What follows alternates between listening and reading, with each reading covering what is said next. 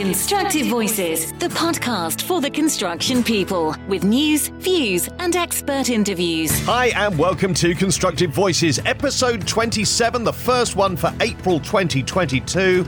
And we've got a great guest, as always, on the podcast this time Craig Applegarth, who'll be talking about the zero carbon mass timber project. One cubic meter of wood stores one metric ton of CO2. Having a building that's 70% made of wood is a way of storing huge amounts of CO2. More from Craig shortly as he talks to Henry McDonald. And of course, I'm joined by Pete the Builder, Peter Finn. Constructive Voices media partner in Ireland and the United Kingdom is Construction Industry News.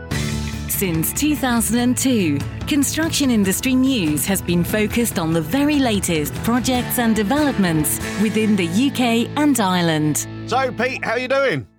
Steve, how are you? Great to I'm talk very to you. well, thank you. And we're we're eating cake today because it's our birthday episode. Can you believe we've been doing this a year?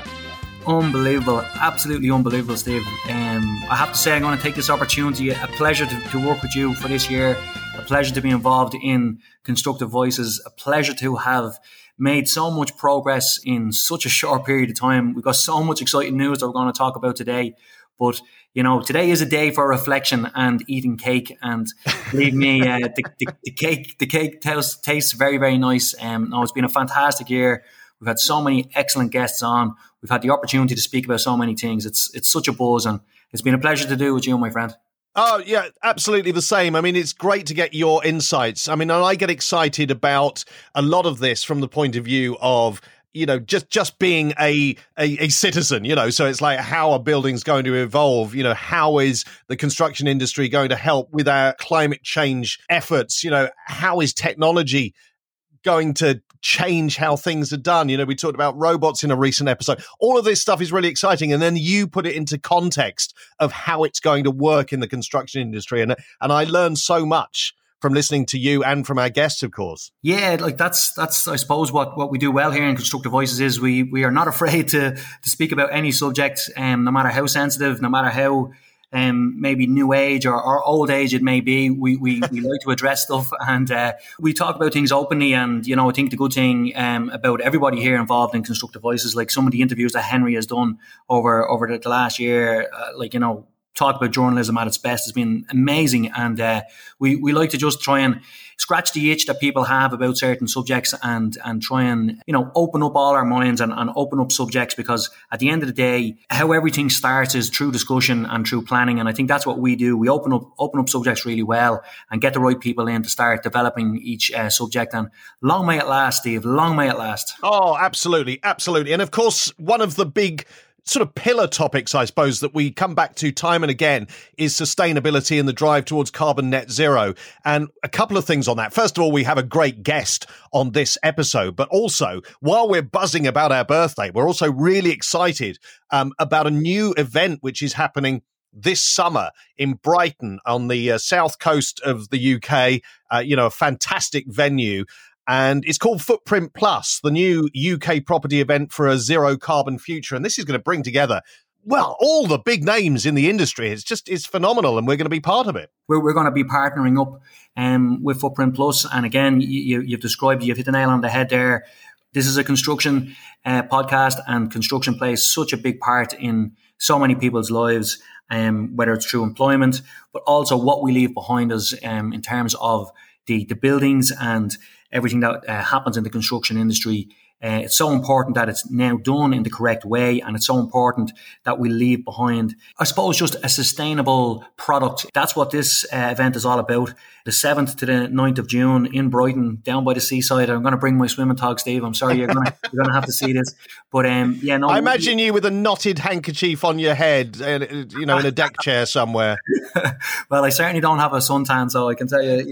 But no, look, it's going to be really exciting. We're going to get to go around and, and speak to people, create a, a great buzz. You can't beat that that live vibe that you get when, when you're meeting new people and seeing all these sh- uh, uh, products being showcased. So, you know, exciting times ahead. And that includes today because we've got a really, really good guest coming up. Um, and I'm really looking forward to listening to that too, you know. Yeah, Craig Applegarth, who's going to be speaking to Henry McDonald shortly.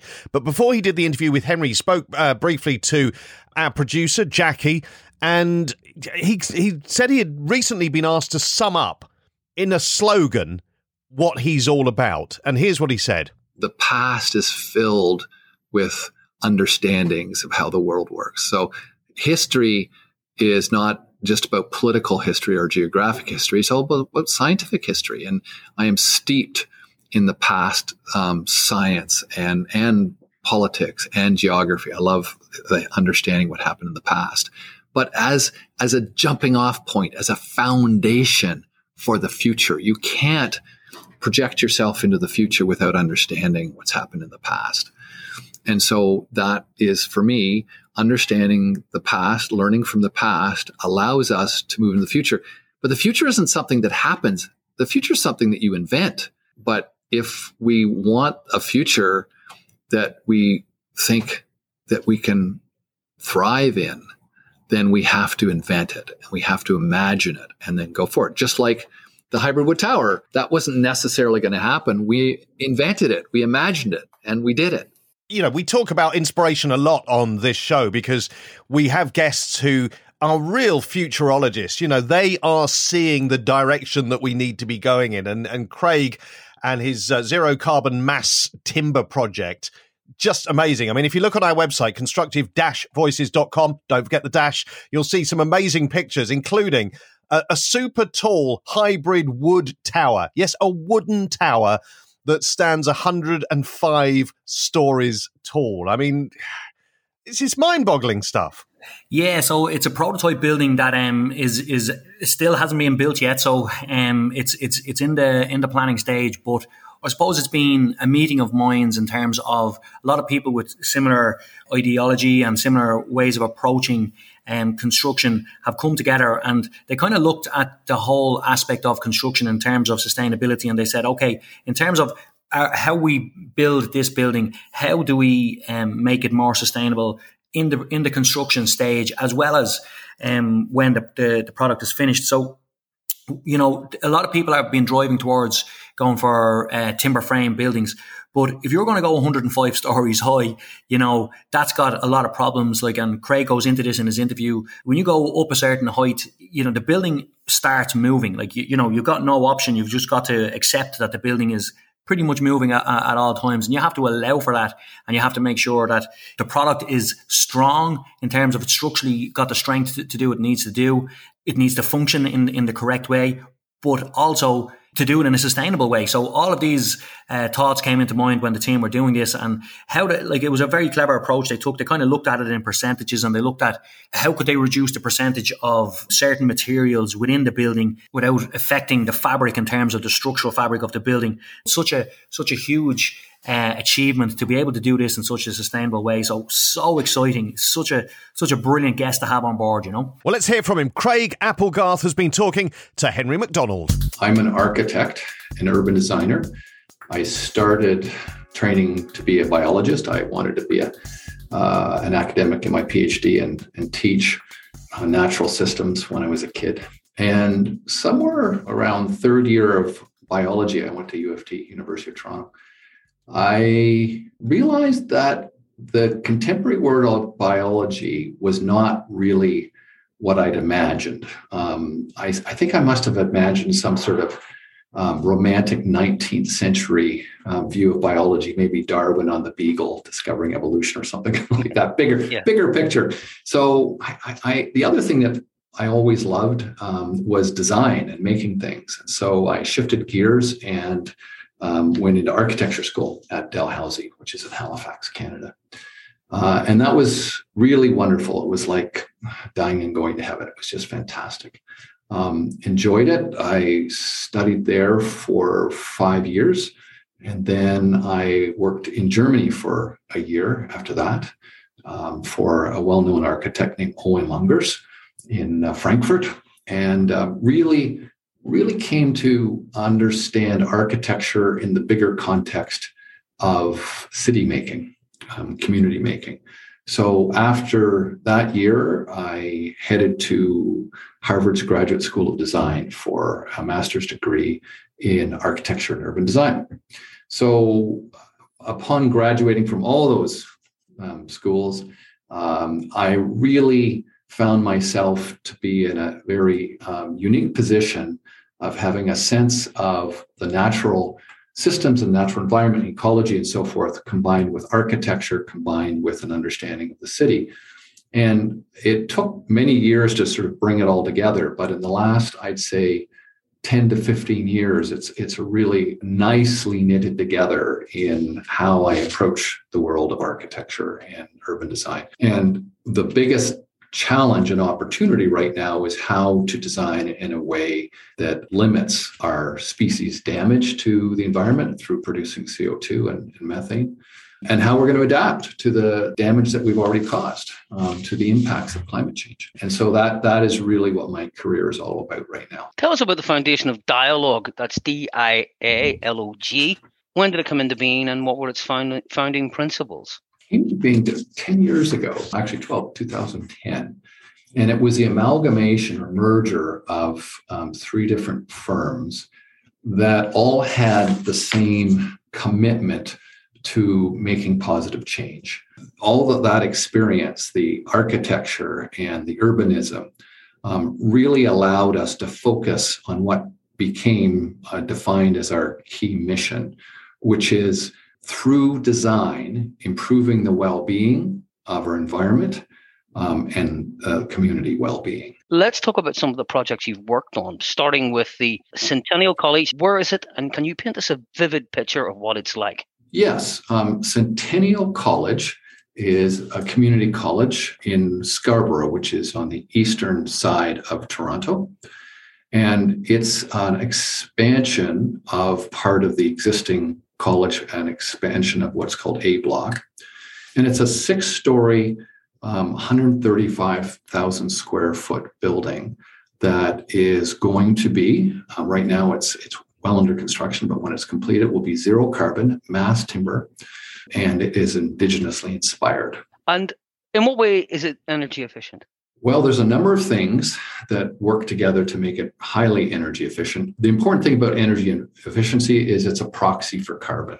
To make energy available, you have to burn fossil fuels, or at least some proportion of energy is supplied through fossil fuels. So, reducing energy consumption is, is one of the means of reducing carbon. Um, and the way it's it's so effective in doing that is it's a highly insulated building. It's got an effective R20 insulation on the walls mm-hmm. and an effective R35 on the roof. The um, window to wall ratio is somewhere in the order of 30 35%. And so it is a really, really tight box that uh, energy wise. And then we're to reduce uh, carbon emissions, we're using electric uh, boilers and uh, heat pumps as a way of being most effective in how we use energy and, and reduce our carbon footprint. Can you explain to us the concept of indigenous inspired, especially in the context of Canada? Is that to do with the First Nations? Yes, it is. Uh, eh, yeah, and um, Canada has had, um, as we really now understand, a troubled history um, with um, the settlers, as as the in, indigenous community res- refers to the people that came over from Britain and Europe in the um, 18th and 19th centuries. There was a significant lack of respect and, and marginalization of those communities. And I think in the last 10 years, there has been a real effort on the part of all Canadians to find a way to reconcile ourselves to being together in an appropriate, fair, and effective way. And so a lot of architecture in Canada now is looking to exemplify reconciliation between Indigenous peoples and uh, the rest of the population. And so when we started this building project, Henry, we were told by the client that this building had to exemplify reconciliation. And they handed us out a book of poetry by Chief Stacey Laforme, he's an indigenous author. Mm-hmm. Let this uh, poetry inspire you and that the building be a communication of that inspiration. And, and so we started, we started in collaboration with an indigenous architect named Eladia Smoke. And we started with two framing concepts. One was the uh, Mi'kmaq concept of two-eyed seeing, which understands the intention of your design would be considered from a Western point of view, but also an Indigenous point of view. So those two lenses are brought to bear on the challenges you face in, in designing a building. I, I, think the, the other one was the Anishinaabe prophecy, the Seven Fires prophecy, that really talked about we're, we're coming to a point now where that if we cannot um, find a way of working together, then really it's the end of, of both civilizations. Uh, and I may have misframed that, but it was certainly a notion that somehow we had to, in our creative design process, um, exemplify the notion of reconciliation. Um, we move on to the super tall hybrid wood tower. Again, a couple of questions. Where is it, and tell us about its physical properties? Um, well, it's a prototype, so that it it doesn't have a uh, site yet. We put it on a site in Toronto to demonstrate its efficacy. Um, it's 105 stories. It's mixed use, commercial, hotel, and residential. The building um, structure is a steel diagrid exoskeleton and a concrete core. And where does the wood part fit in? Well, when we were examining how tall buildings are put together, 70% of all the materials used in a tall building are in the floor system. So that was the opportunity to use mass timber, CLT. That was also the opportunity for us to design a long span CLT um, mass timber floor system which is one of the um, real innovations here. And by the way, CLT stands for cross laminated timber. And that's sort of like a super thick plywood where you have a number of two by fours or two by sixes on the press in one direction and then spray glue on them and then put uh, two by fours or two by sixes and the other direction, back and forth, back and forth until you get you know seven or eight layers, and that becomes your your floor deck. The building is 105 stories. Uh, so, what are the challenges in constructing a building of that size? Well, it's it hasn't been constructed yet. It well, is right now. It's in, in concept. Well, just like any other tall building, um, there's there's clearly the bearing the the um, uh, dead load of all the structure bringing it down to the ground and, and bearing the load. There's also wind loads. The higher you go off the ground, the higher the wind speeds become. So the greater the forces on the building. So, so they're really designed as a way of dealing with uh, wind forces as much as they are with actual dealing with the, the uh, loading, the dead load of the actual building itself and the live load of the inhabitants and furniture and so forth. And you're confident this construct will stand up to the powerful winds and storms, especially especially in your part of the part of the world, because the winters can be so punishing. Well, that's that's what we do. We're we're a firm that designs tall buildings. Um, we've got engineers that have done many many very very tall buildings before, so um, we have no doubt that the basic structural systems will be able to to uh, accommodate those. That's the, the real challenge was not designing the tall building. That's something that we do in, in steel and concrete all the time. The challenge was how do you do it and incorporate a significant um, mass of, of uh, mass timber into it. And in terms of providing carbon storage, what's unique about it? To give you a yeah, give you and your listeners some sense of the importance of mass timber for storing carbon, one cubic meter of wood so imagine that a meter by a meter by a meter of wood stores one metric ton of CO2. That's a lot. Yeah. So, really, having a building that's 70% made of wood is a way of storing huge amounts of CO2. And you're storing it by taking it out of sustainably harvested forests. So, that is sustainable harvesting means that it's actually maintaining or improving the ecology of the forest it's being harvested from and storing that carbon if in, in a in a forest most of the uh, carbon is stored in the wood but also in the in the ground um, and it reaches a certain level where it's not storing car- much carbon anymore. So if you start taking a certain number of trees out then it provides light for other trees to grow up and start storing more carbon. So it's a way of helping suck co2 out of the atmosphere and store it. Buildings are a great place Uh, as long as they're they're sound, uh, they're a great place to store carbon. The Dialog was also involved in the HSBC place in Edmonton. Intriguingly, uh, I, I, found it intriguing. Your website says that it's a building offering quotes air, water, light, fitness, comfort, mindfulness. Pretty big statement. Elements. It is, isn't it? And and and you know where that statement comes from. Those are actually the categories for the WELL certification, and this is a WELL Gold certified building. And WELL is a certification that looks at tenant activity, clean air and water, the right to light. It's basically about making sure that the tenants have all of the amenities and um, environment to uh, be effective and healthy. So it, it, was designed to well gold. It was also designed to be LEED gold as well, and it's wired certified platinum. That's all about its IT.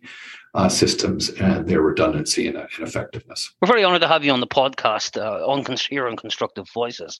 But you have your own podcast that promotes your philosophy of sustainable construction. Uh, I note that you pose three key questions or challenges which your podcast tries to find answers for. What are they and why? Well, the, yes, the whole podcast came about from me realizing that I was giving lectures and presentations around the world, spewing CO2 and the jets that I was flying on. I'm like, yes. what the hell am I doing? This is nuts. So I, I said, well, you know, podcast is probably a better way of reaching people. And, and I posed the three questions, which I think really are the imperative of the 21st century. We have to answer these questions. And the first one is how do we reduce harm? How will we continue to live on our planet without destroying our biosphere? If we can't do this, we will not have a planet to live on. Like there's only one planet, there's no plan B, right? So harm reduction is the first question. The second question is well, we've already committed a fair bit of harm already. We've pumped a lot of CO2 into the atmosphere, CO2 equivalents. And so climate change is starting to bite. So we're going to have to also figure out how to adapt uh, to the impacts of climate change. And the third one is a little bit more optimistic, but nevertheless, I think we also have to start thinking of regeneration. It's another way of saying that is reciprocity. How do we act as stewards to not only reducing harm, but improving the environment that we're part of and uh, repairing the damage that we've already caused? So I think those are our three really, really big challenges ahead that um, I, on the podcast, I interview with various people, and they're not all uh, in the construction design industry. They're, they're politicians and scientists and policymakers, et cetera. So looking at um, their expertise for practical suggestions and um, ideas about how, um, through what the kind of work they've been doing, they answer one or more of those questions for the audience. You, another question you pose is what do you think is missing from the discussion of climate change? What is missing in your view? Well, first of all, I think we have to be clearer and more effective in getting the positive message out that that the transition to a low carbon or zero carbon uh, economy is not going to be punishing. It will actually be very beneficial. I think, for example, one of the best thinkers on this is Saul Griffith. He's written a wonderful book that your listeners might want to get a hold of called Electrify, an optimist playbook for our clean energy future. And I think there's a uh, there's a huge um, opportunity there if we transition um, to that zero carbon uh, electrified future. Um, we have all the technology we need. Um, it's just a question of, I think the next thing is missing is I think there's real leadership missing. I think this is an opportunity for government leaders and corporate leaders to stand up. And we're right in the in the midst of a horrendous uh, war going on in the Ukraine.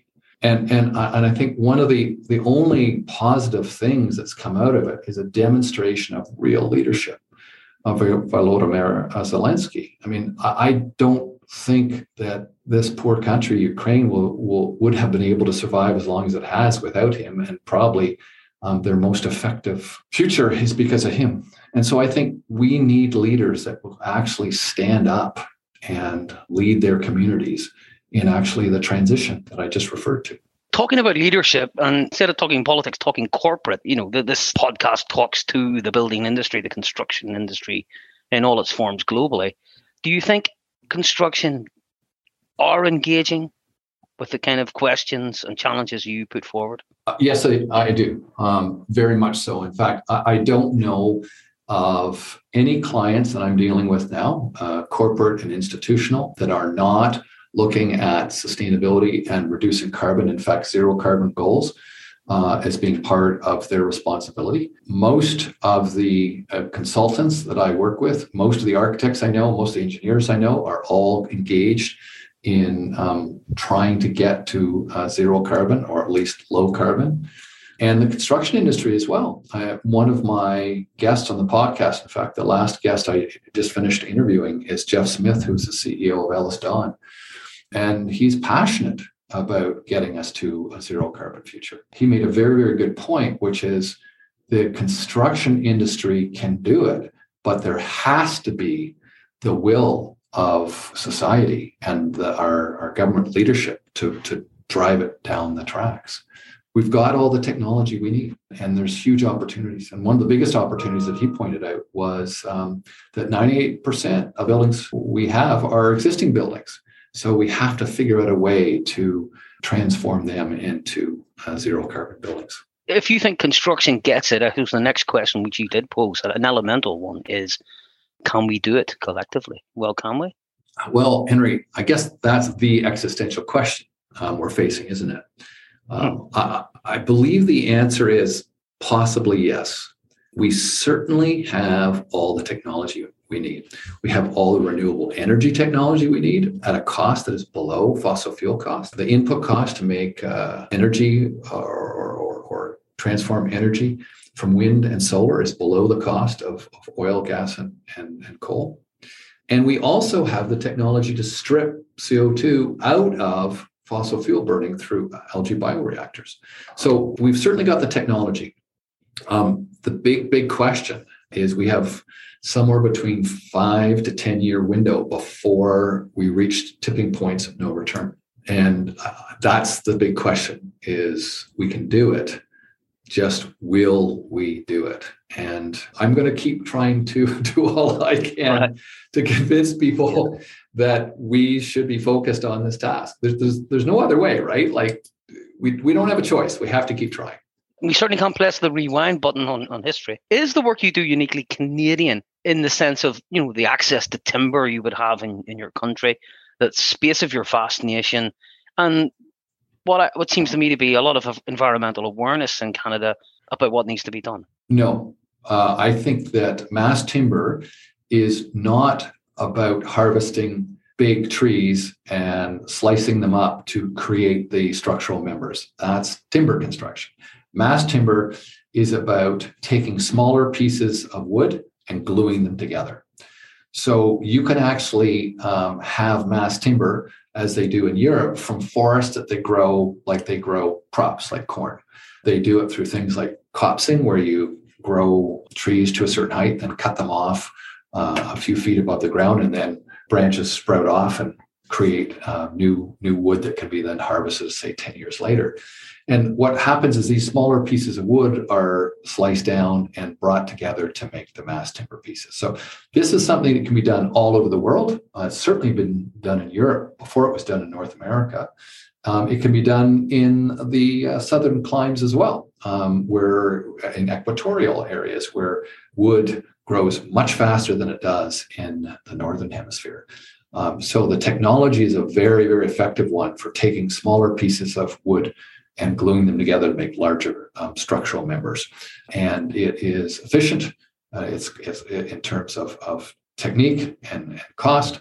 So I think it's it's definitely something that we can look at implementing around the world. In fact, they're doing it all over the world right now. They're doing it in Singapore. They're doing it in Australia. They're doing it in Africa, in Europe, and the United States, uh, Canada uh, wherever there is wood, and it doesn't have to be North American spruce or pine. Uh, it can be hardwood. It can be um, softwoods in, in, the, in the tropics. Um, so yes, this can be done everywhere. What's next on the horizon for you and your business in terms of building projects?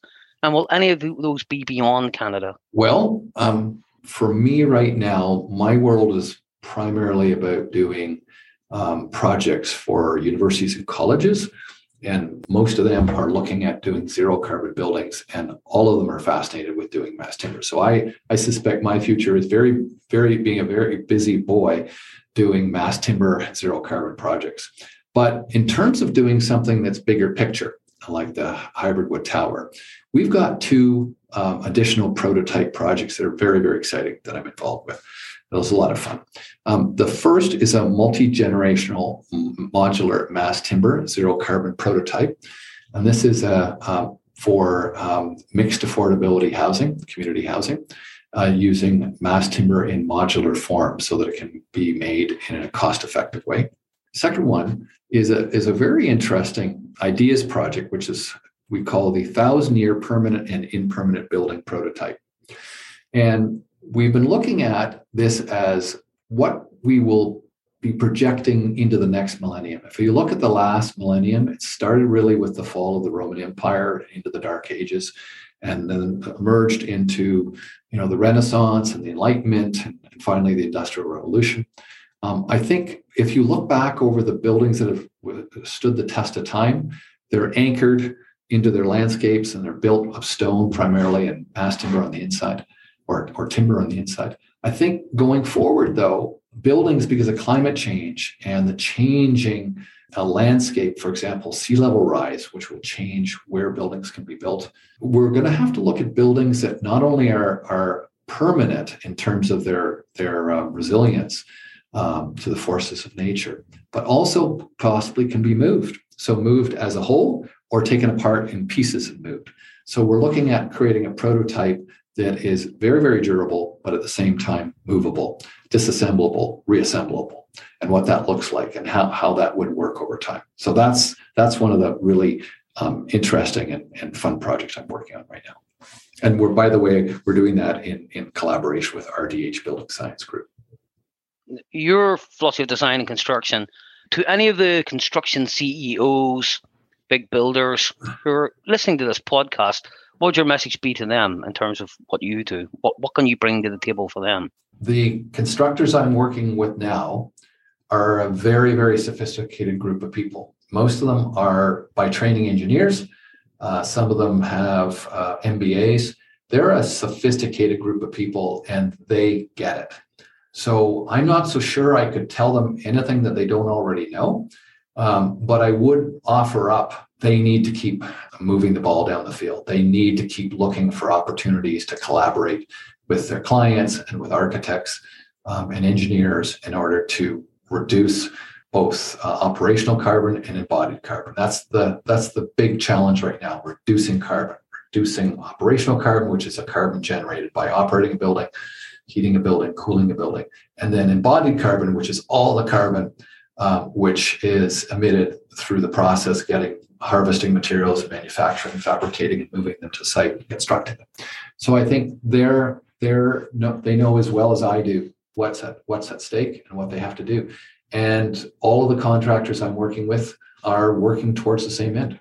So I'm not sure I can say anything but keep going, guys. Finally, give us the name of your, your podcast and where, where we can get you on. The name of the podcast is the 21st Century Imperative Podcast, TFCI podcast.com. There you go. Craig Applegath talking to Henry McDonald and inspirational stuff there, Pete. Yeah, really amazing stuff to, to hear, Steve. Like, I suppose the, the, word philosophy keeps on popping into my head, and it's very clear to see that the people involved in this project, and obviously Craig being being one of the main people involved, they have a certain ethos, they have a certain philosophy of how to approach construction and, and how to do it in, in in such a you know sustainable way really, really interesting stuff. Man has got a wealth of knowledge. The, the more we go down uh, uh, the, the, road of, of sustainability and the more we get to, to learn about the challenges ahead, but also the solutions to those challenges, people putting so much time, effort and energy and, and, and obviously money because like he, mentioned it himself there like th- these guys are, are, are doing this themselves. They're like they're self-funding this. They're they're not like you know going for government grants and stuff like this. And uh, I said it there earlier like if if they pull this off and it sounds like they're really several steps along along the way to pulling it off it's going to be a game changer when it comes to how high-rise buildings are done. And of course that will evolve then into other areas of construction as well. So amazing stuff Mm, I mean, the thing is that when we have these big issues, and of course we've, you know, we've had the pandemic, and you know, there are always big things going on in the world, and people shine a spotlight on certain sectors, certain industries, certain people or groups of people. What's really exciting and heartwarming is when you start to hear people coming up with the solutions because then you can see what's possible. Yeah, totally agree, Stephen. I actually had a very positive meeting meeting only uh, yesterday with I'm I'm involved with a couple of companies, and uh, one of the companies is is Tec7. They do adhesives and um, lots of other pro- products as well, sealants, that type of thing. And, and they are taking huge steps uh, coming very soon towards, uh, again, how they even package their product and how they are going to massively reduce the, the, the, the, their, their own carbon footprint and the amount of plastics that they produce, all of those type of things. Companies, global companies, are taking this serious now. And it's a long journey and it takes a lot of commitment and takes a lot of time to, to complete any project. And in construction, we know that better than anybody because pretty much every project we're involved in has to go through these steps. And then you get you get moments along the road where you get, you know, in construction when the walls go up, you can suddenly see the fabric of, of, of the building. You can kind of see the size of the rooms. And the roof goes on and, you know, the windows go in and suddenly you can get a sense of the light and the feeling that, that it's going to be. You go through the different phases then when natural light starts bouncing uh, uh, off the reflective surfaces in the building and you start to, you know, the building starts to become alive and you get all those little little nice moments as you go along in, in a construction project. And if I relate that to where we are on the sustainability issue, we're, we're starting to see some nice stages. We're starting to see real action happen. We're, and there's certainly a change in mindset that I can see. Are we there yet? Absolutely not. But are we going in the right direction? Without a shadow of a doubt, we are. There's so many people taking this seriously now, and thank whoever needs to be thanked for that because, you know, this is real. This is not an illusion. People can see it themselves. I, I, I walk outside, you know, at certain times, and the storms that we're getting in Ireland are unnatural to what I was uh, aware of uh, or cognizant towards as, as a young man. And same again, heat. We're getting heat in, in different areas.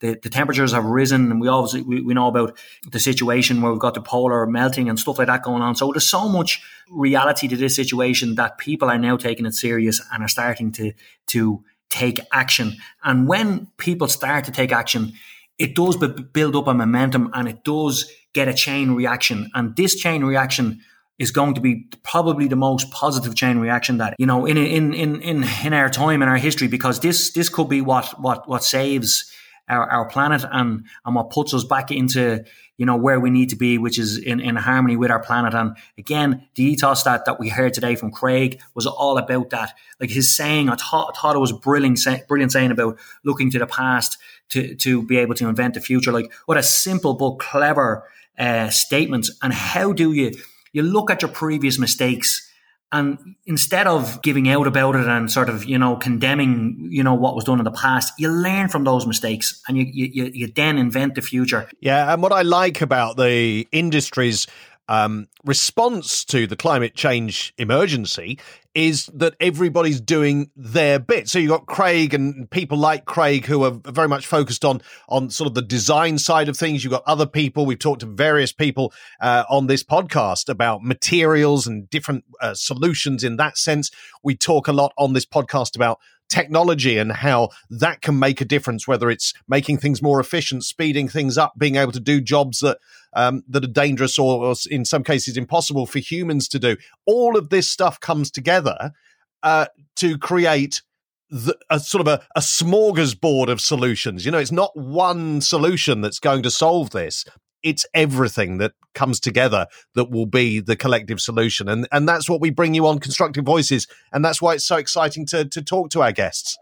Yeah, exactly, Stephen. And that's it. Like collective thinking and um, open mindedness is is always a good philosophy to have in, in any approach to, to, to life. You know, if you go into anything too emotional in terms of you know you're, you're, you're only focusing on your gain or you're you know you're going into something angry or sad, it can cloud your judgment. Whereas if you get, you know, collectively people thinking about so many uh, different as- aspects of the same subject and putting their their minds, their hearts, their souls, and their money into into coming up with a with solution. And again, there's never just one solution. It's it's like trying to get fit. You know, we'd all love to be able to take a pill and get fit. No, you've got to watch your diet. You've got to get proper sleep. You've got to, you know, get out there and, and put your exercise in, and then you will start to see the results. And this is the same. We're starting to see uh, the benefits of, of the hard work that's being put in. Uh, we mentioned it earlier, but the, the Footprint Plus exhibition that we're going to be going to in June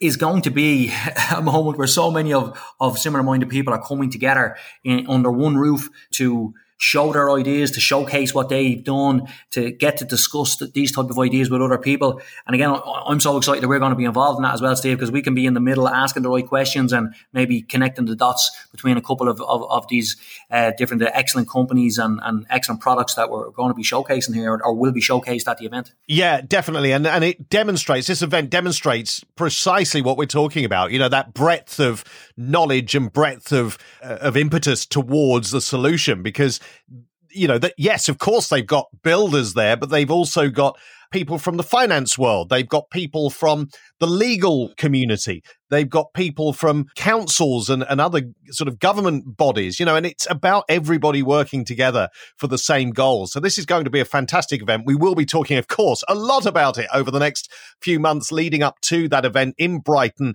uh, 7th to 9th of june 2022 it's going to be a fantastic event footprint plus. You do a search for it and you'll find it online or go to footprintplus.com and you'll find all the information and we'll talk more about it in uh, in future episodes pete. As Absolutely. always brilliant to speak to you and we'll talk again next time. Sorry steve there's one more thing we've got to do. Oh okay Ah. Happy birthday to you. Happy birthday to you. Happy birthday, Constructive Voices. Happy birthday to you. I knew from your Instagram that you're a dancer. I had no idea you had such a beautiful singing voice as well. well, I I will believe you, but uh, uh, thousands wouldn't. Thousands wouldn't. Thank you very much, Dave. Talk soon, my man. Cheers, Pete. And I look forward to the album coming out in time for Christmas. And that's all for this episode of Constructive Voices. Please take a moment to share it with others who may find it interesting. Follow or subscribe to get the latest episodes automatically on your favourite podcast app and rate and review the podcast if you can. You can also listen to the latest episode by saying, Alexa, play Constructive Voices podcast. Here's Constructive Voices. Here's the latest episode. And on our website, where there's lots more information too. That's constructive voices.com. Don't forget the dash. Until next time, thanks for listening. You're really helping us build something.